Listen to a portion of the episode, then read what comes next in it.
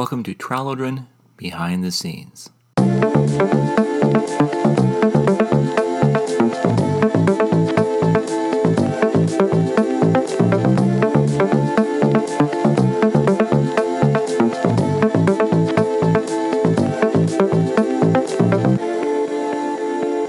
Episode 13 One Year Anniversary.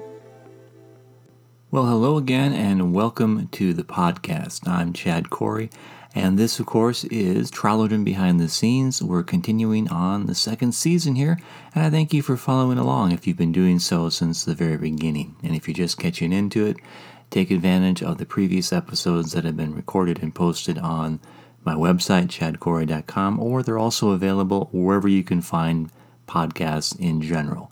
Wanted to quick share a quick little update here, if I may. Uh, there has been some changes for those who are not familiar with the social media or website, like I just mentioned, where I've posted some updates in recent weeks. I wanted to make it available to those people listening who maybe get their information solely through this channel. There has been a, a delay with the printer for Triumph of the Wizard King. Thankfully, it's nothing as far as I understand as a big dramatic situation involving a lot of uh, complicated changes and things like that. But there is going to be a delay as far as the book release date for Triumph of the Wizard King. It will only be a month, again, which is a good thing, rather than, you know, could be several months or a year or whatever. So I'm very thankful for that. And we are looking at having the new date be now October 5th. Well, it seems like two months because the official date was previously the 31st, but I've always kind of considered it basically September because you know it's one day away from September anyway, so it's not that big of a leap, I guess, to say October 5th.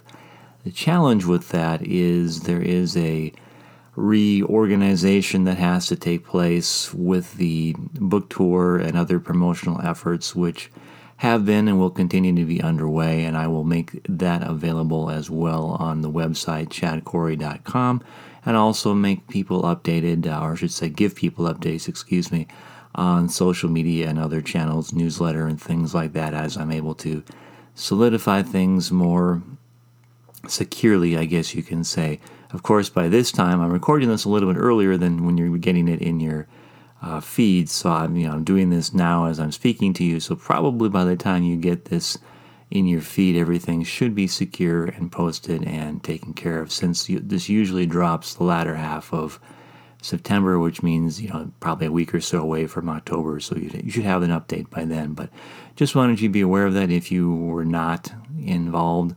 If they like like anything, like I said, social media or news wise, and we're wondering what's going on, where's the book, that kind of thing. That's the reason for it. And again, it was just a simple, I, I guess a simple, I don't know, I haven't heard at this point in time, delay as far as maybe it was a scheduling thing or product issue or production challenge or whatever. But by the time of this recording, as I said, it has been resolved and we are moving forward accordingly. The other thing I wanted to share real quick is that the book tour naturally has been changed as well to reflect this new release date. Previously, we are looking at doing events in September and October, and now we have to look at doing events in October and November. So if you're familiar with the previous schedule, we just basically kept a, a pretty good chunk of the October dates kind of in place, rearranged some things uh, the last portion there, and then we went into changing the stuff that was in September, making that in November. So, again, it's not too complicated. I just wanted you to be aware of that. See, if you were planning on attending an event or participating or supporting it, do please check out the website, chadcorrie.com. You can go backslash events dash uh, just give me dot html or just go to chadcorrie.com and click on the uh, tour icon there and it will take you right to the page and give you the most up-to-date information on that. The big challenge was trying to get everything everything in there before the holidays hit and before uh, any possible inclement weather begins to kind of take place there. As you know being based in minnesota sometimes winter likes to creep in a little bit earlier than other times, and some of these events were outside the state. So, trying to put those together and make everyone happy and keep a good, consistent schedule in place for the event was uh, an interesting challenge, but I think doable in the end. At the time of this recording, we're nearly finished in, in getting things solidified and put in place, but again, just wanted to be aware of that in case you wanted to take part in any events. And I'm still looking forward to doing events. I still really want to go and participate and see people face to face and do interactions like traditional signings again and, and, get back into doing that. I got all the supplies ready, I got everything set to go. It's just a matter of getting into these events. So while I was excited to go a few weeks ago, thinking that we'd be getting close in a few weeks to the to the actual release, I'll just have to wait a few more weeks longer, but we're still to come out and do some things with it. So, okay, that was kind of a longer than usual PSA, but thank you for your patience. I want to get all that out and information out there. So, what do we do in this particular episode? Well, for those who may be aware, again, this is the one year anniversary of Return of the Wizard King. It came out, I know, it's hard to believe sometimes, but it came out already a year ago, last year, September, I think it was 15th. I should know by now, right? 2020. Uh, very different, very unique year as far as what was going on. And the book itself, oddly enough, was delayed a few uh, months as well, given the uh, situation with the stores being closed and stuff for the, I think it was a couple months at that time. Again, it's already been so, seems like so long ago, but that we had to delay the book's release because obviously we, we couldn't have a book signing or book event in the stores that weren't open. But now it's been a year later, and I just want to thank you guys for your support and continued interest. Uh, the stores and myself and the publisher are continue to be amazed and just impressed with the continued sales of the title, not just in America, but there seems to be a growing and I think even steadily growing interest on different parts of well, different parts of the industry as far as uh, stores, retail chains, and things like that, but also just internationally. It's been pretty consistent in sales. And as far as I know, again, I haven't gotten a recent update as of this recording, but as far as I know, it's been growing steadily and consistently with all the different formats that are out there. I mean, that's amazing, even a, a year out. I mean, we're not, you know, we're not talking necessarily, you know, thousands of copies of sales every week, you know, at least not yet, right? But it is it is consistent and it is good, and uh, I'm really impressed. And I, like I said, so as a publisher in many of the bookstores, I, I get commentary every so often from booksellers and stuff that just mention, you know, how the book is selling. Not you know not just book one, but you know the rest of the series and they're like, yeah, this thing is so good, it's so amazing. They're, they're, excited. They think it's. Sometimes they even say it's one of the best sellers in their in their store, which again kind of boggles the mind, at least for me, thinking, wow, that's pretty amazing. But this has been going on fairly consistently now, like I said, for the, the past year. And I just thank you very much for everyone who's participated and helped make that possible. I mean, obviously, it's it's uh, a lot of grace of God there and a lot of favor going on for that. Because if you understand the book industry, it is there are literally you know hundreds of books, if not thousands of books that come out every week if you count the online and internationally uh, market and and self-published market on ebooks and things. I mean, there's a whole slug of books that come out every day, every week, every month. And to think that people are still finding Return of the Wizard King and, like I said, Trial of the Wizard King, and now pretty soon Triumph of the Wizard King, and uh, doing so on a consistent basis and purchasing it, that that's just amazing. And that's not to say, you know, people checking the book out of the library, people, like I said, getting the ebook, getting the audio versions getting it from used bookstores because now, of course, we have the opportunity. It's been around long enough that it's making its way into used bookstores and other venues where it might not initially have been involved. That's amazing. And I thank you very much. I thank God. I thank you. I thank all the support and help with the book uh, buyers, uh, you know, booksellers. They, they have a big hand in that too. And it's, it's really fun and really cool to see that taking off. And I'm just looking forward to having a really strong year and ending a really strong year with when Trial eventually comes out here and uh, I mean, excuse me, Triumph comes out here, and we were able to tie the whole series together, and especially now right before uh, Christmas and everything else. That would be that would be awesome. So again, thank you so much for doing that. Part of what we'll be doing this month, or I guess now you'll be getting this toward the end of the month, is I'm doing a, I guess a celebration. I guess you can call it a little bit celebration, a little bit public awareness campaign about the book. I figured, hey, it's been out for a year. It's had even in the midst of these these good successful things, it's still kind of had a challenging launch and a challenging, you know, awareness as far as finding the right way to connect with people all the time and making them aware of it. Um, so I just wanted to kind of take the opportunity going on for the one year anniversary to make people aware of the book and give them the opportunity to take advantage of the various things that have been produced over the last several months that have supported it or spoken about it or things like that. And so, what you'll find if you go to the website, there'll be links, and other places too, is there'll be links on previous episodes that I've done on this podcast and other things talking about the you know my thoughts and things about what went into making the book while reminding people of various interviews and things that we touch base on and also the various uh, readings that I've done and audio clips and things other people have done, sample chat. You know, just basically making people aware of the book who haven't had a chance to be made aware of the book, and also just showing a collection of everything that went into putting the book out there and supporting the book over these last few months. So that was kind of the idea, and just enjoying the celebration, and of course, thanking you guys, like I said, who Without you, we would not have had anyone picking up the book or reading it or anything else. So, again, thank you so much for doing that.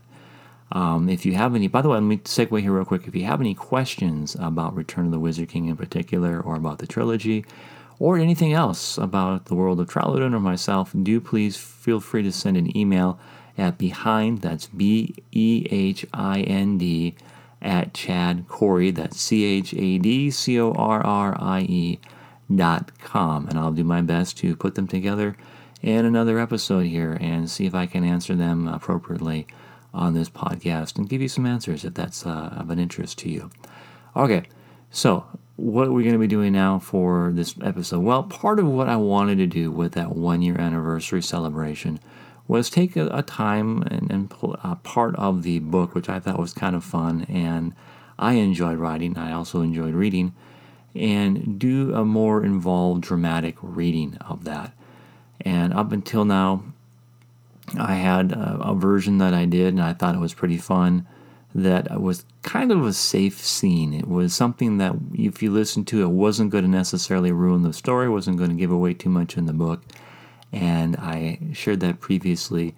Uh, this, I think it, no, I don't think it was this podcast. I just posted that on YouTube but I will have that on the link, one of the links, like I said, on my website, chadcorrie.com. But this time around, I wanted to take something that was close to the end of the book and share something fun about that. So I took a about a five to a little over five minute uh, reading, dramatic reading I did, added a bunch of sound effects, music, even tried my hand at being a little bit more effective at being a voice actor, and put it together what I think should be an enjoyable little delve into Return of the Wizard King. So I have posted that on YouTube, but now I also wanted to share that on this particular episode because I know some of you don't have an interest in checking out the social media, and that's you know that's fine. But I wanted to make it available to you guys too, so you can kind of be benefited from this one year celebration that's been going on throughout September here. So, without further ado, that is what I'm going to include for the tail end of this particular episode. I thank you again for your time, your interest, your support, and for your interest in this podcast series. That has been really fun to see who's listening and where and that kind of stuff. And I do encourage you, like I said, share your feedback on behind it, chadcorrie.com. And also, uh, if you are on social media and so inclined, feel free to drop a line or drop a comment and say, hey, I follow or listen to the podcast, not just this one, but other ones. And kind of, it's always kind of fun. It's always encouraging to know people are, you know, listening to it, but also maybe what you get out of it or maybe what you like or you know don't like about it. So it's, it's good to know kind of what's what's going on out there. But again thank you for your time. Thank you for your support. I do appreciate that. And thanks for listening. And here is that reading. One year anniversary special reading of return of the wizard king by chad corrie. Read by chad corrie. The wall's spinning Rowan was stupefied by the swirling tiles. His heart raced as he watched them spin faster and faster until, with a bright flash that became a pond of silvery light, and from that light emerged two figures. The skeleton wore threadbare robes and a hooded cloak, taking everything in as he entered fully into the chamber. Behind it, a more frightful creature emerged. His fiery red skin covered a mighty frame nearly twice the size of a human wearing a black silk breechcloth. Alara mimicked Rowan's statue like manner. The scene was just too amazing. Thick black hair flowed to the back of his neck, framing the demon's monstrous face. The fiend's bright yellow eyes blazed with a cruel hate. His mouth was a toothy maw of destruction, glistening with yellow teeth. His back held two bat like wings and a powerful tail, and Rowan made careful note of his cloven hooves and deadly claws, followed by the two sets of horns. One set was like a bull's, jutting out a foot from both sides of his head and above his pointed ears. The other was smaller and goat like, curving up from his forehead. Finally, a body. The demon looked around with satisfaction, resting a hand upon the pommel of his long sword belted at his waist. Yes, said the skeleton, and here's where we part. The twin tongues of azure flame burning in the skeleton's eye sockets latched onto Rowan. It was then he remembered. There was something he had to do, something important.